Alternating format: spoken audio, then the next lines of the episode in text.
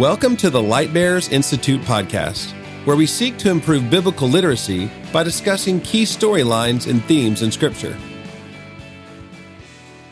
Welcome back. This is Andrew Brill. Welcome back to the Light Bearers podcast. Uh, we have been walking through the Old Testament over the the last really fall semester. We did that with all of our students and and and trace through this narrative of God glorifying Himself by dwelling among a holy covenant people. And so uh, today we're actually going to wrap up the Old Testament. We have uh, five five books to cover. Uh, so we're going to look at Ezra, Nehemiah uh, and then three prophetic books Haggai, Zechariah, and Malachi. And so we're going to look at those five books. Uh, and we have Kevin McCollum, our executive director, here to talk about that. Kevin, obviously, good to have you here. It's great to be here. Always love it.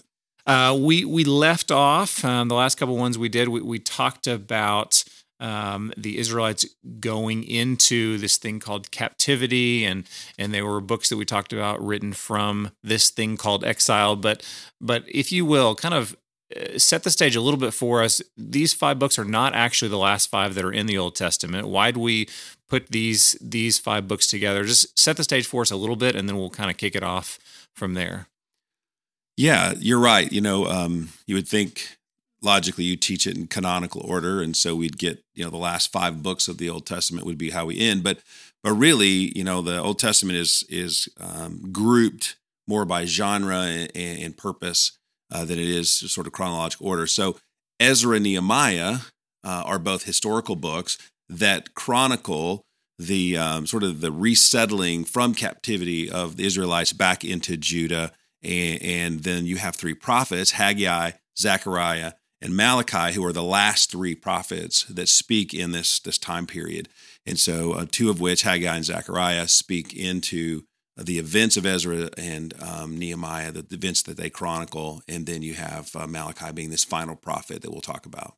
So. so it's more of a historical grouping rather than a this is the exact order that you see in your Bible when you pick it up. Yeah, exactly. As we've been working with the students all semester and walking through just God's glorifying His Himself, glorifying His name by dwelling among His holy covenant people, we've watched that play out from just a um, the actions, the historical account of the Israelites, and um, and as as we've done that, um, uh, you know, Ezra and Nehemiah sort of bookend that for for the Old Testament, and so these three prophets um, are in that same that same timeline. So we've just committed to making it more of that sort of biblical narrative of the life of God's people. And, and, it would make sense then these five books become the, the last five that we, we put together. And it makes sense that they're taught together and not separately because I think they they keep each other. Um, you get a better understanding of what God's doing and what the response of the people uh, is to what God's doing because of these books being grouped together as we talk about them.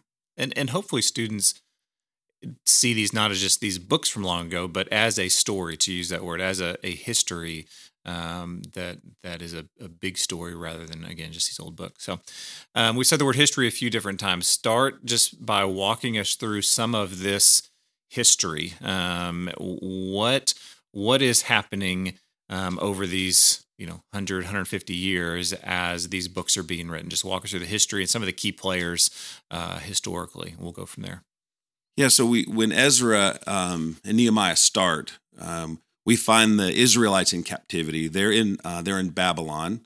Um, the Babylonians had conquered the uh, southern kingdom of Judah and had taken um, most of the Israelites with them back to Babylon. They resettled them in new places, leaving Jerusalem and Judah really to pagans, to dogs, to um, thieves, and you know, uh, and and um, in a sense, sort of decimated the kingdom. You know, they, there was no uh, kingdom of Israel anymore, kingdom of Judah anymore, and so we start with them in captivity, which which lasted seventy years. But right before we get the account from Ezra and Nehemiah, the actually the Persians uh, historically conquered the Babylonians, and so you have a, a captured people who are now captured by a second a second generation, if that makes sense. So not only are they unable to free themselves from Babylon and they're in captivity um, as a minority people, but now even their oppressors have been conquered and now they're under a, a more powerful oppressor. So that's where we begin uh, in the um, in this historical account. You can imagine that the Israelites at the time recognized number one that it was their sin that actually allowed them to go into captivity, um, and and the um, disappointment and really a sense of of complete loss for them. You know, they're they're now without their promised land. They're now without the temple.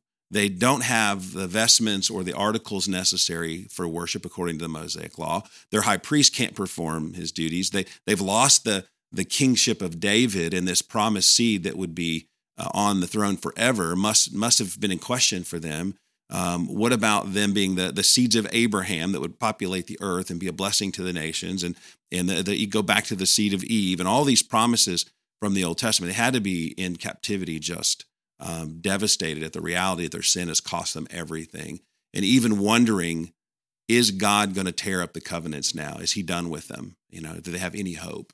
The hope is that they do turn to this devastation, to this um, I mean, in a sense, repentance. That you know is what is what we would want for them. Um, and then in the midst of this, you know, I know you've you've talked about this new ruler comes to power. Tell us who this new ruler is. I mean, and he's well known in extra biblical sources as well. Who is this guy? Kind of walk us through what happens next. Yeah, so uh, 538 BC, Cyrus the Great comes in and defeats the city of Babylon. In a sense, sort of um, establishing the Persian Empire, um, which which um, uh, was vast, and um, and so you got to believe again that the Israelites um, are are just just getting closer and closer to extinction as a people, or being uh, unknown, you know, as a people.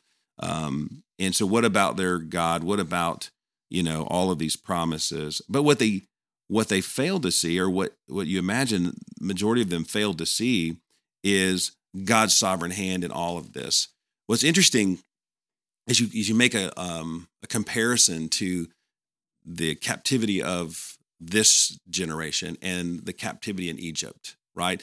Um, God in Egypt took a powerful leader and broke him in order to deliver his people. What we're going to see here historically is that God actually took a, a, a humble people, uh, a minority people, the, the Persians, uh, and actually elevated Cyrus and gave him uh, the ability to have conquest over you know, sort of the known world of the time and make him rise to power in order to deliver his people. So, whereas Pharaoh was brought low and weakened so God's people could be delivered, God actually rose Cyrus to greatness in order that he would deliver his people. We actually know that to be true because it's prophesied in Isaiah. You look at Isaiah 44, the end of 44 and the beginning of 45, um, God actually writes about Cyrus. What's interesting here is that the Persian people would have were actually a conquered people at the time of Isaiah's writing. So it wasn't that the Persians were in anybody's mind this great world power to be.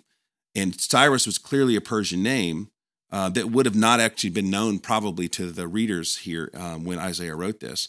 But um, one one of Isaiah's writings here in Isaiah, the end of 44, verse 20 8, he says, um, God says of Cyrus, He is my shepherd. He shall fulfill all my purpose, saying of Jerusalem, She shall be built, and the temple, your foundation, shall be laid. So you imagine the confusion of that prophecy, you know, at the time of written. Number one, who's this person, Cyrus, and how could Cyrus be um, my servant? And we don't need a foundation and a temple. you know, what does it mean it's going to be built? But certainly in God's sovereignty in his hand, he he rose, he he caused Cyrus to be great, to conquer the peoples. And Isaiah goes on to talk about him conquering peoples and raising up as a mighty leader. And so we see in Ezra 1, historically, um, Ezra starts this way In the first year of Cyrus, king of Persia, that the word of the Lord of the, by the mouth of Jeremiah might be fulfilled, the Lord stirred up the spirit of Cyrus, king of Persia, so that he made a proclamation throughout all his kingdom and put it in writing. So Cyrus makes this declaration in his first year uh, of conquering Babylon. And you would imagine that there are hundreds of people groups, if you will, in Babylon at the time. But he singles out Israel, he singles out the people of God, and he says this The Lord, the God of heaven, has given me all the kingdoms of the earth. So Cyrus recognizes that his his ability to conquer all the peoples of the earth was by the hand of the God of Israel. Even though he didn't worship the God of Israel, he recognized that that's what happened. And he's given me all the kingdoms of the earth. He's charged me to build him a house at Jerusalem, which is in Judah. Now, a king of his stature didn't, nobody told him what to do. No one could charge Cyrus to do anything, but he recognized the authority of this God of Israel to the point he said, He's charged me to do this. Um, so, whoever is among you of all his people, may his God be with him, and let him go up to Jerusalem, which is in Judah, and rebuild the house of the Lord, the God of Israel. He is the God who is in Jerusalem. And let each survivor in whatever place he sojourns be assisted by the men of his place with silver and gold, with goods, with beasts, besides freewill offerings for the house of God that is in Jerusalem. So, so Cyrus makes this proclamation. says, God's told me to do this, and he actually allowed me to conquer the people so that I would do this. And not only am I going to do this, but I'm going to freely provide for the people of God all the provision that they need to make the journey and to rebuild the temple. You think about, go back to Egypt, that not only did God bring Pharaoh low, but, they, but he caused the people to plunder the Egyptians in order to have the wealth. And he provided for them man and quail after the Exodus. Well, here we see God raising up a king, giving the people freedom to leave, and providing wealth freely and abundantly, and providing everything necessary during the journey to get uh, out. So, sort of a first Exodus account and a second account. But the, the theme here is that the, the kings are in God's hand and God's sovereign among, um, among the world, and he will fulfill the covenantal blessings and covenantal promises that he's made to his people. So here he will bring them back, and he's doing it through this um, this king Cyrus. Yeah, it's two exoduses a thousand years apart. Both cases, a a minority people is freed from a incredibly powerful majority, and so even though there's not the ten plagues attached this time, to really look and see this as as the work of the Lord um, in the same way, it just it looks a little different, obviously. So, um, okay, so they they they leave. What is what does leaving captivity and returning to uh, returning to the promised land look like? I mean, is it hey, we're just we're all loading up at one time, you know, big caravan. It's hey, we're going to meet at, at Persia at two forty five and load up and let's go. What does that what does that look like? It doesn't look like all of the nation of Israel immediately celebrating, standing up, packing up their bags, grabbing the silver vessels and things that Cyrus promised, and leaving. Um, you know, we might think that would happen. You know, um, but 70 years in captivity, some of them wouldn't be able to travel. Some of them maybe have settled into Babylon. Um, maybe there's some doubters. I'm not sure. But we know from a scriptural account, the word says that God stirred their hearts. Ezra makes that clear that God stirred the hearts of some to go. So God stirs a number. Uh, we don't know the exact, uh, you know, how he did that, but the, but there were people that were stirred. They wanted to go back, and they went back in three waves actually. Uh, the first two waves we get in the book of Ezra, recorded in Ezra. The third wave is from Nehemiah. Wave one was 538 BC, led by a man named Zerubbabel, who became governor. Um, That's one of those Bible names that hasn't caught on yet. Yeah, you know, Zerubbabel. Like, when are people going to start naming their children Zerubbabel? Maybe you should try that. Yeah, Andrew. I should do that. Because you had a little girl just recently. Yeah, though, so that was actually our boy name. Oh well, hmm. as far as you know we'll get into some exciting stuff about yeah. Zerubbabel later. I'm not gonna I'm not gonna spoil the punchline here. Okay, so he's um, wave one. Yeah, so wave one, 538 BC. You've got um, Zerubbabel in the lead, who eventually was governor, uh, appointed governor by the Persians of Judah. Traveling with him was a guy named Joshua or Joshua, who was actually high priest at the time. So God did preserve the lineage of the high priest um, in in Joshua or Joshua, and so the two of them led this first wave back. And they had really one big goal, and that was to rebuild the temple. They wanted to reestablish the city, but their primary goal was to rebuild the temple. And you see that. And it happens in Ezra 3, we see an account of them starting and, and at least laying the foundation. Ezra 3:10 it says the builders laid the foundation of the temple of the Lord the priests in their vestments came forward with trumpets and the Levites the sons of Asaph with cymbals to praise the Lord according to the directions of King David of Israel. And they sang responsively, praising and giving thanks to the Lord. And this is what they say For he is good, his steadfast love endures forever towards Israel. And you imagine the freshness of that praise. This wasn't just a repeating the Psalms, these are captive people. They were under the most powerful empire ever known to man at the time. And God stirs up a pagan king to send them out. Not only sends them out, he provides for them everything that they need and they go back and and just laying the foundation brings such joy that they celebrate and they give God this great praise that you know what? His steadfast love endures forever. Which is the same phrase that they say when the temple's built under Solomon his loving kindness endures forever. Absolutely. and so it's just this consistent yeah it does. Yeah. What we see historically in wave 1 is after they've laid the foundation you think well, this is great. I mean imagine all of the joy that goes in it. They're not going to stop. Well, the reality is opposition comes. So you have some uh, some characters here that rise up that don't like the fact that they're rebuilding and they cause trouble. They write letters to kings. They they um, threaten the the Israelites, and so they stop building. They stop building. We see that um, uh, in Ezra four and five and six. Um, they stop building and and they're done and they go back to their homes. They start building their homes, and it, and for 16 years, the temple lays there uh, as just a foundation only, and and they're done. After all that God did to bring them out of captivity, they uh, they pause, and so the construction stops because of persecution. The people go back out to the villages or out outside the city and, and begin to establish their homes.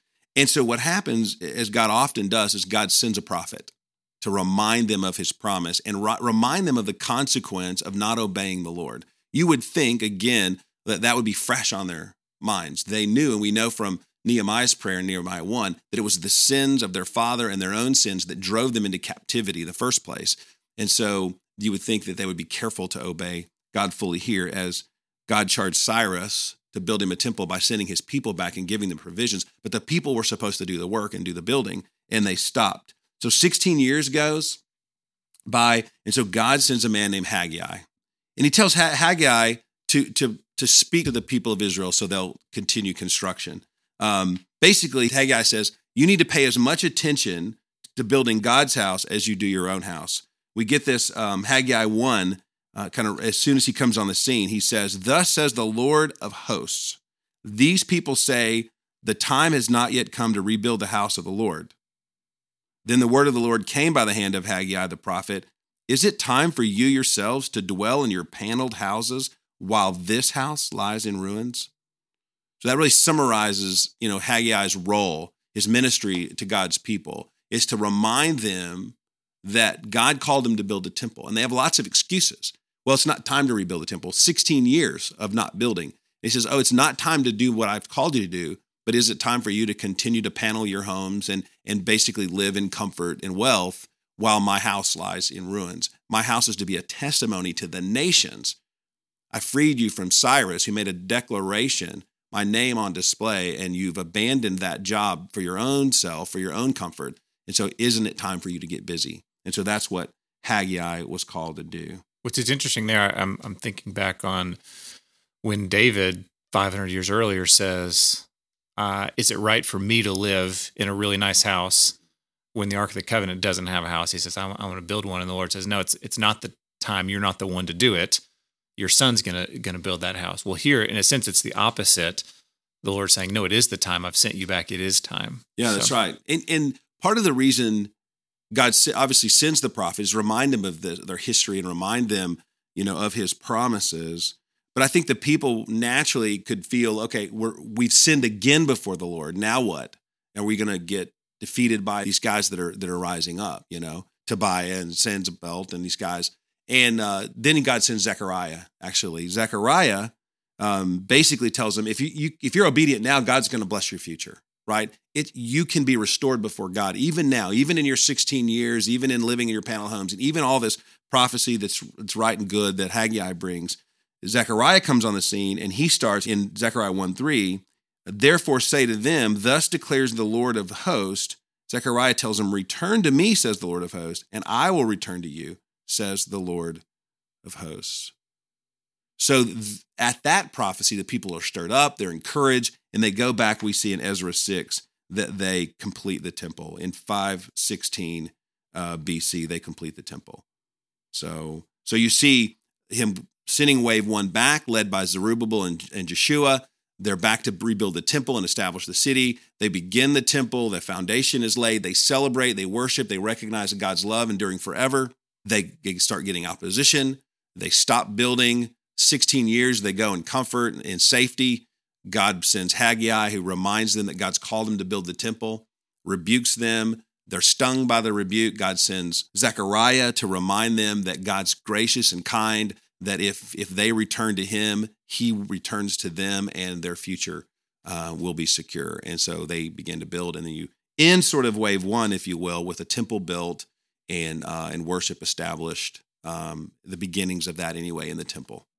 There's so much there that parallels our own lives in terms of, hey, there's lots of times where the Lord does something in your life and there's a, hey, I've responded, I've started this work, I've, you know, and that's great. and Let's celebrate it. And yet, then a lot of times that fizzles out over over the years and you know there is a hey complete the work that the lord has started in you. And we trust you know in philippians he's the one who completes the work. And yet there is this hey take take up effort again. Don't don't uh, lay aside what, what has been started in you. So there's, yeah, a, there's and, a lot and of personal typically it's not a you know like a quick thing. You know, obviously the things that we drop that are important are, are time consuming, and I think about um, you know from the time they started the foundation to the time they finished the temple was 20 years. 16 of that they they floundered, but f- took four years after uh, Zechariah called them back to build for them to actually finish the temple. So it wasn't a let's have a rally and a meeting, get excited and finish it. It was okay, let's pick up the trowels, pick up the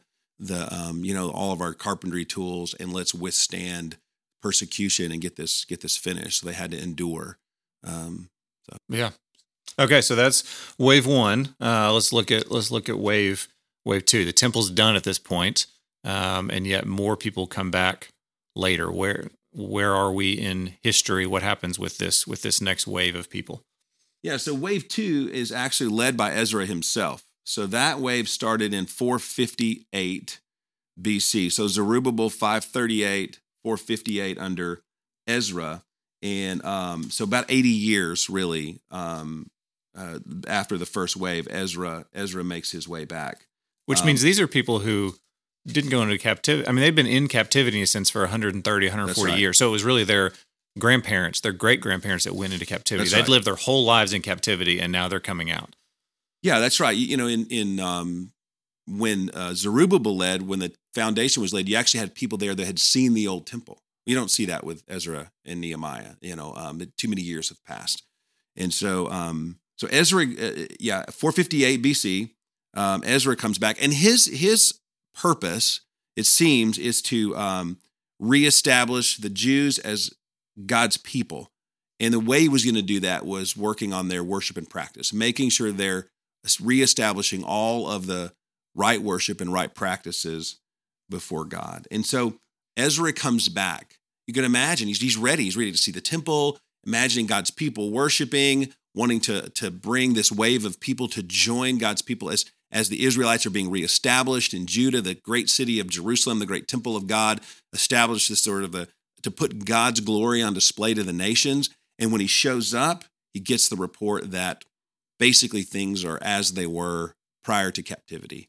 The Israelites are intermarrying with uh, foreign people. The, the temple of God is not being maintained right. The, the, the, the, the worship of God is not being um, honored as, as, per the mandates of the law. Um, and that the leaders, the chief leaders, were actually the worst among, among them all. And I think Ezra's response to me personally was very convicting. Um, Ezra didn't didn't immediately go and preach and, and have a council meeting and and and really stir the people, rally the people. He was personally broken by the sin. It said that he he sat appalled. He he was he was broken. He he tore the the hairs out of his beard and, and hairs from his head, and he sat just uh, broken before the Lord. Ezra knew that it was that very thing that brought God's people into captivity in the first place. And he had to be just devastated at the thought that, that here we go again.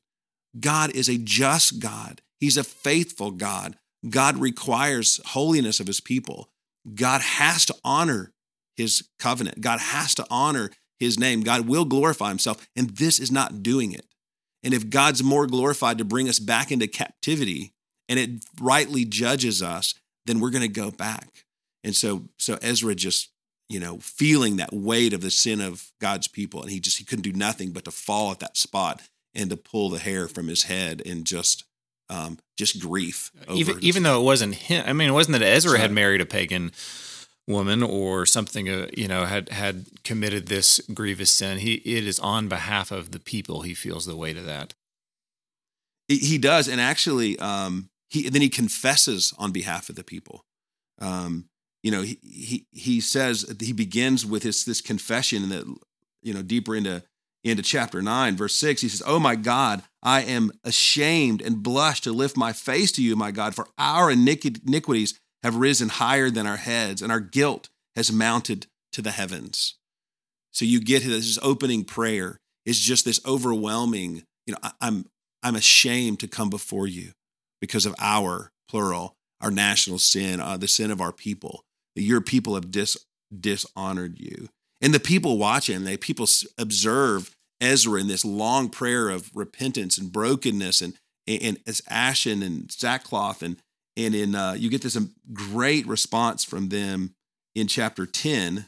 It, it, verse 1 it says while ezra prayed and made confession weeping and casting himself down before the house of god a very great assembly of men women and children gathered to him out of israel for the people wept bitterly and then they say this we have broken faith with our god we've married foreign women and the people of the land but even now there is hope for israel in spite of this therefore let us make a covenant with our god put away all these wives their children according to the counsel of my Lord and those who tremble at the commandment of our God, and let it be done according to the law. And then they they talk to Ezra. They say, Arise, for it is your task, and we are with you. Be strong and do it. And so then Ezra rises up from his repentance and sees the fruit of his prayer, sees God breaking the hearts of their people, confessing sin. And Ezra knows at that point there's hope. You know, God God honors prayer. God God does that work, and God's going to respond and and save his people. Yeah, there's a phrase there that, that you read. Even then, there's hope for Israel, and I mean, you could argue that phrase is, you know, in a sense, a subtitle for these books of the Bible, maybe for the the whole Old Testament. You know, even then, there is hope for for Israel, and so, um, okay, and so that that's where Ezra, the book of Ezra, ends. It also ends this second wave in a sense, and then we turn to um, this this last group that comes, this third wave. What does that look like? Yeah, so Ezra returns. Uh, Twelve years go by from Ezra's, you know, exodus from Babylon, and then Nehemiah comes, and Nehemiah leads another another group. Um, Nehemiah's goal seems to be to rebuild the city walls. We assume that's to protect Israel. Really, a city wasn't a city unless it had a boundary, right? And so, so he wanted to rebuild the wall to define Jerusalem, to protect Jerusalem from its enemies. Um, and so, um, and so he comes back, and we we actually know that's his goal because he says that. You know, in uh, Nehemiah one, um, we have an, uh, another king, and Nehemiah is the cupbearer. He says, So Cyrus has died at this point. I mean, we're Yeah. we're way in the future, and so That's it's right. a different king. Yeah, that's right. There are actually three kings that play a role in uh, in these three three waves, and so Nehemiah gets this report in Nehemiah one about the city of Jerusalem. He he wants to know how's it going, how's the exile happening, how's Ezra, right? And they say this: the remnant there in the providence who had surveyed the exile is in great trouble and shame. The wall of Jerusalem is broken down and the gates are destroyed by fire. So that's all we know of what they told him. That's the the full testimony that the scripture um, report. So Nehemiah gets this word that the the walls uh, are are destroyed, the gates are destroyed by fire, and his response is not unlike Ezra's. He says, "As soon as I heard these words, I sat down and wept." But Nehemiah knew God. He knew God's covenant. He knew God's faithfulness, and he knew God would judge sin accordingly. Yeah, I mean, you you mentioned the parallel to Ezra repenting. I also think of Daniel. That's something we we talked about in a earlier podcast. I mean, just this theme of people in exile who recognize why they're there in a sense and are, are driven to repentance. There's a there's a theme there. So okay, so Nehemiah, um, so he repents. He goes to the king. Keep keep walking forward. Yeah, so he goes before the king, and in the end, amazingly, he's released to lead a group of people back to rebuild the wall and provided abundantly for and protected along the way. So that actually kicked off this wave Three. in 445 BC. Okay, so they go back and it goes well, goes poorly. What what is it? What's the process of of building a wall? He rallies the people and they begin to, to uh, build the wall. just like in um, when Zerubbabel was rebuilding the, t- rebuilding the temple, people, neighbors began to, to respond in opposition, began to appeal to the king to say there's something going on. You have someone here that's trying to rebel. And then Nehemiah responds with great leadership. He, he doesn't let the people stop and um, go back to their homes and, and live in fear, as uh, maybe Zerubbabel had done. Um, but we see him responding. He says, when uh, this is chapter 4, 15, we get a great picture of this. It says, When our enemies heard that it was known to us and that God had frustrated their plan, we all returned to the wall, each to his work. From that day on, half of my servants worked on construction, and half held the spears, shields, bows, and coats of mail. And the leaders stood behind the whole house of Judah who were building on the wall. And he goes on to talk about this. So Nehemiah devised a plan. Look, we have opposition. Therefore, we need to be proactive. So we're going to divide the work crew. Half of you are going to stand ready to defend while the other half works. And uh, that's how the work of uh, work continues. Okay, so so they have this opposition. They have this new plan of half the people will build the wall, half the people will defend. Uh, in the meantime, and then the wall gets done. So in a sense, it it feels as if that's the conclusion because Nehemiah starts with, uh, "Let's go build a wall." It ends with, "Let's we finish the wall," and yet that's not the end of Nehemiah. It's only about halfway through the book. So draw the history of all of this Ezra Nehemiah to a close what happens that second half of Nehemiah? In a sense, what happens after the wall is done? Yeah, so when the wall is finished, now we have a temple built, thanks to Zerubbabel and the people of God and the two prophets, you know, Haggai and Zechariah, who who um, called them back to building. We have um, a city established. We have the right sort of worship practices within the temple and among God's people. We have a wall now that is completed, marking um, Jerusalem as a city and, and a protected city, in a sense, moving them towards being a sovereign city, although they're still under Persian protection at this point. Um, and so, really, the rest of Nehemiah, we just see um, Nehemiah and Ezra teaming up to reform God's people to right living, to purity, to, to, to righteous behavior before God. It really transitions in Nehemiah 8, where you have Ezra standing before the people from early in the morning through midday, reading God's laws.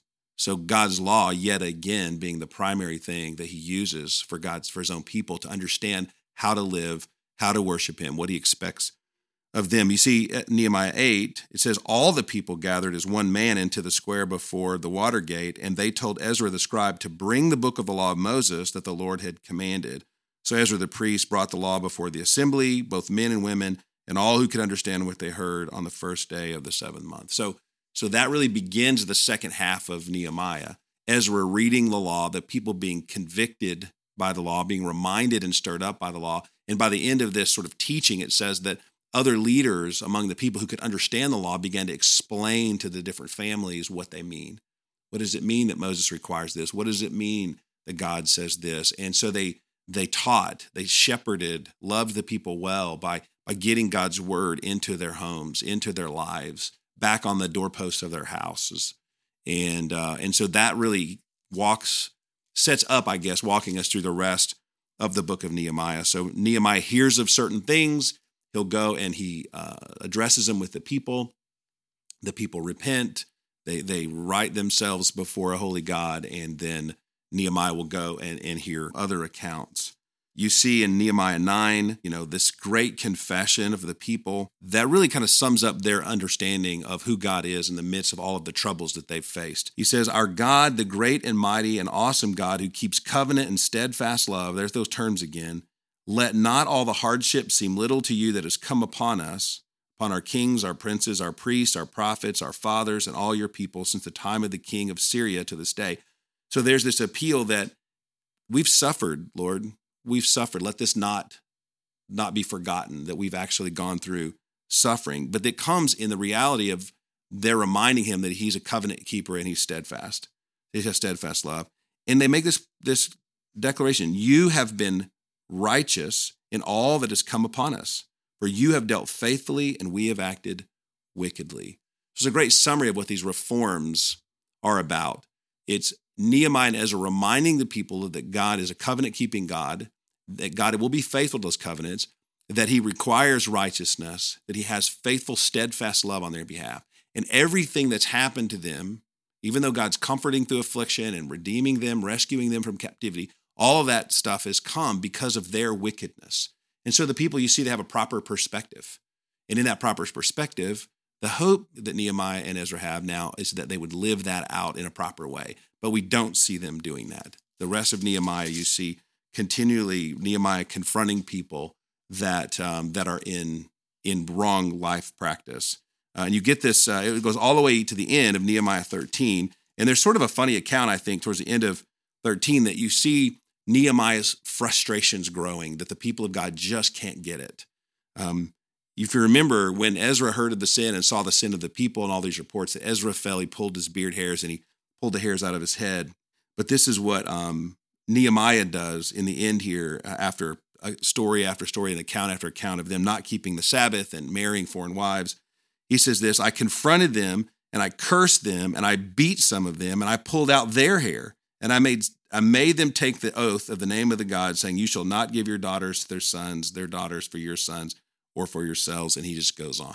So at some point, Nehemiah is just like, I'm done with you people, right? I mean, he, he he sees it. Uh, you don't get it. You're not willing to live righteously before the God. And so he he takes it in, in, in his own hands. Um, but that really kind of gives the bookends of that reformation. God's been faithful and good to us. We've deserved it because of wickedness, all the way to you're still doing it. What are you doing? Why are we continuing to fail before a holy God? And Nehemiah tires himself to this task to the point he ends the book saying, This is what I've done. I've cleansed everything, I've cleansed them from foreign things. I've established the duties of the priests and Levites. Lord, I provided for the wood offering at appointed times. Uh, only remember me for good, O God.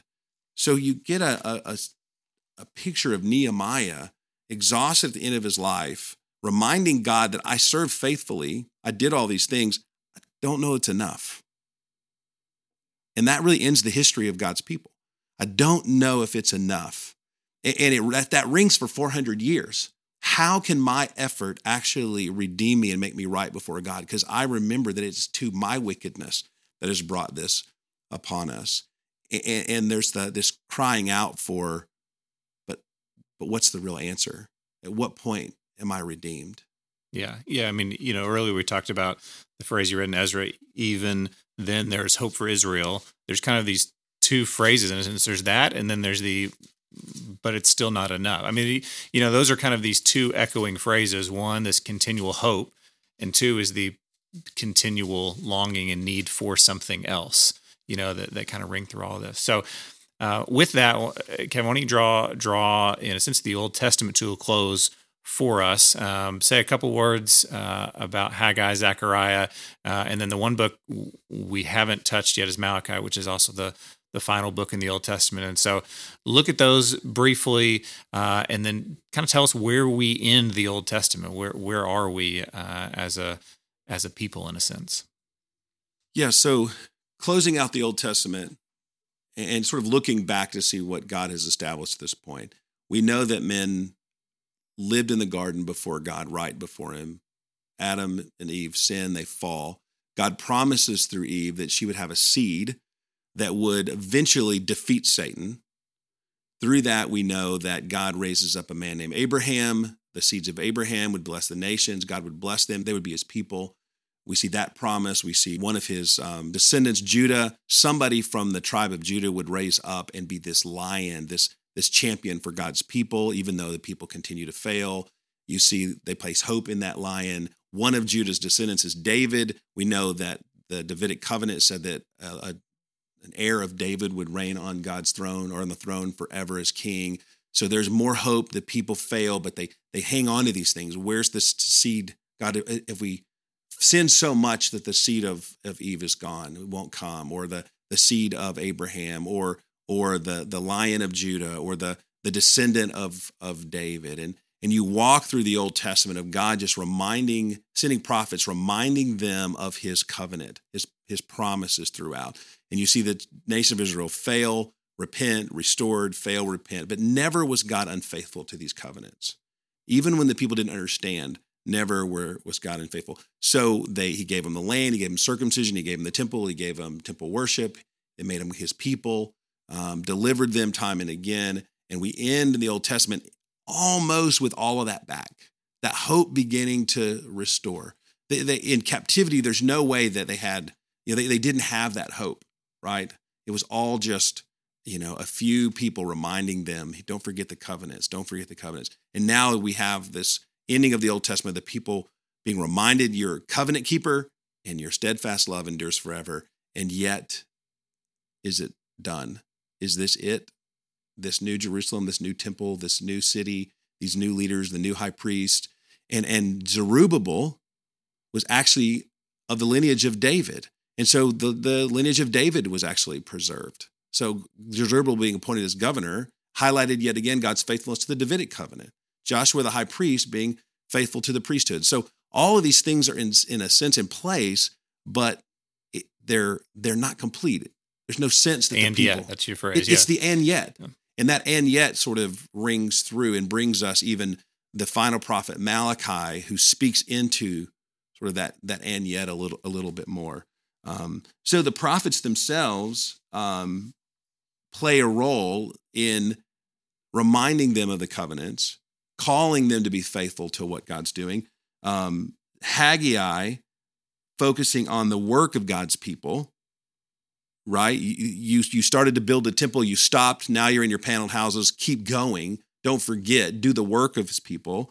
Zechariah called at this point then to focus on the faith of God's people with these different visions that Zechariah gives us. And, and Zechariah gives us uh, these eight, eight visions of future things to come that are to remind them to have faith that God is going to do as he said he's going to do. There is a, there is a new something coming, uh, a new high priest, a crown that will be uh, on that high priest. Um, there will be one who um, is a Messiah, a future king that will ride on a donkey that we see. Um, we see in Zechariah, there's a son coming that will be pierced. Zechariah tells us there's a good shepherd coming that'll be struck down. And in the end, there's a king, a final king that will triumph. So, so have faith. So, whereas Haggai was focused on the work of God's people, Zechariah reminded them to have faith. It was the faith of God's people. And then Malachi comes and reminds us that really it's about the purity of God's people purity in your worship and your purity of your understanding that this coming Elijah would usher in the Messiah. And, and Malachi's voice is that one that that lingers the longest um, because he's the last the last prophet. Malachi is unique. He has um, these six disputes between he and God. So God God says, "You've done this," and and Malachi says, "How have I done this?" And then God reminds him, shows them uh, how he's they've been unfaithful, unfaithful to marriage, unfaithful to to the Sabbath or to, to giving and these things. Um, and that that's really uh, unique. But again, it's all focused on uh, reminding God's people to be pure before Him, to be pure in their practice and their motivation, and that one would come, this final Elijah would come, ushering in the Messiah. So have faith. It's been good to walk through the Old Testament over over these uh, these podcast episodes. Uh, Kevin, thanks for thanks for closing it out today. Um, we are gonna gonna move forward and look at the New Testament, and so um, let us know if if you have something that you say, hey, I, I really appreciate this about um, the way these podcasts are done, and we'll we'll look at responding to that. But we're going to move forward in future episodes and look at the New Testament and. and um, and yet it's been good to look at the Old Testament, just see this story of God glorifying himself by dwelling among a holy covenant people. Kevin, like you mentioned, starting at the garden, ending here in Malachi with this and yet in a sense. And it's this sense of longing that I think we wanna we wanna be left with. So Kevin, thanks for doing this today and we'll do it again. Sounds great. Always enjoy it. Thanks. You've been listening to the Light Bears Institute podcast, a production of Light Bears Ministries. For more information, visit lightbears.com.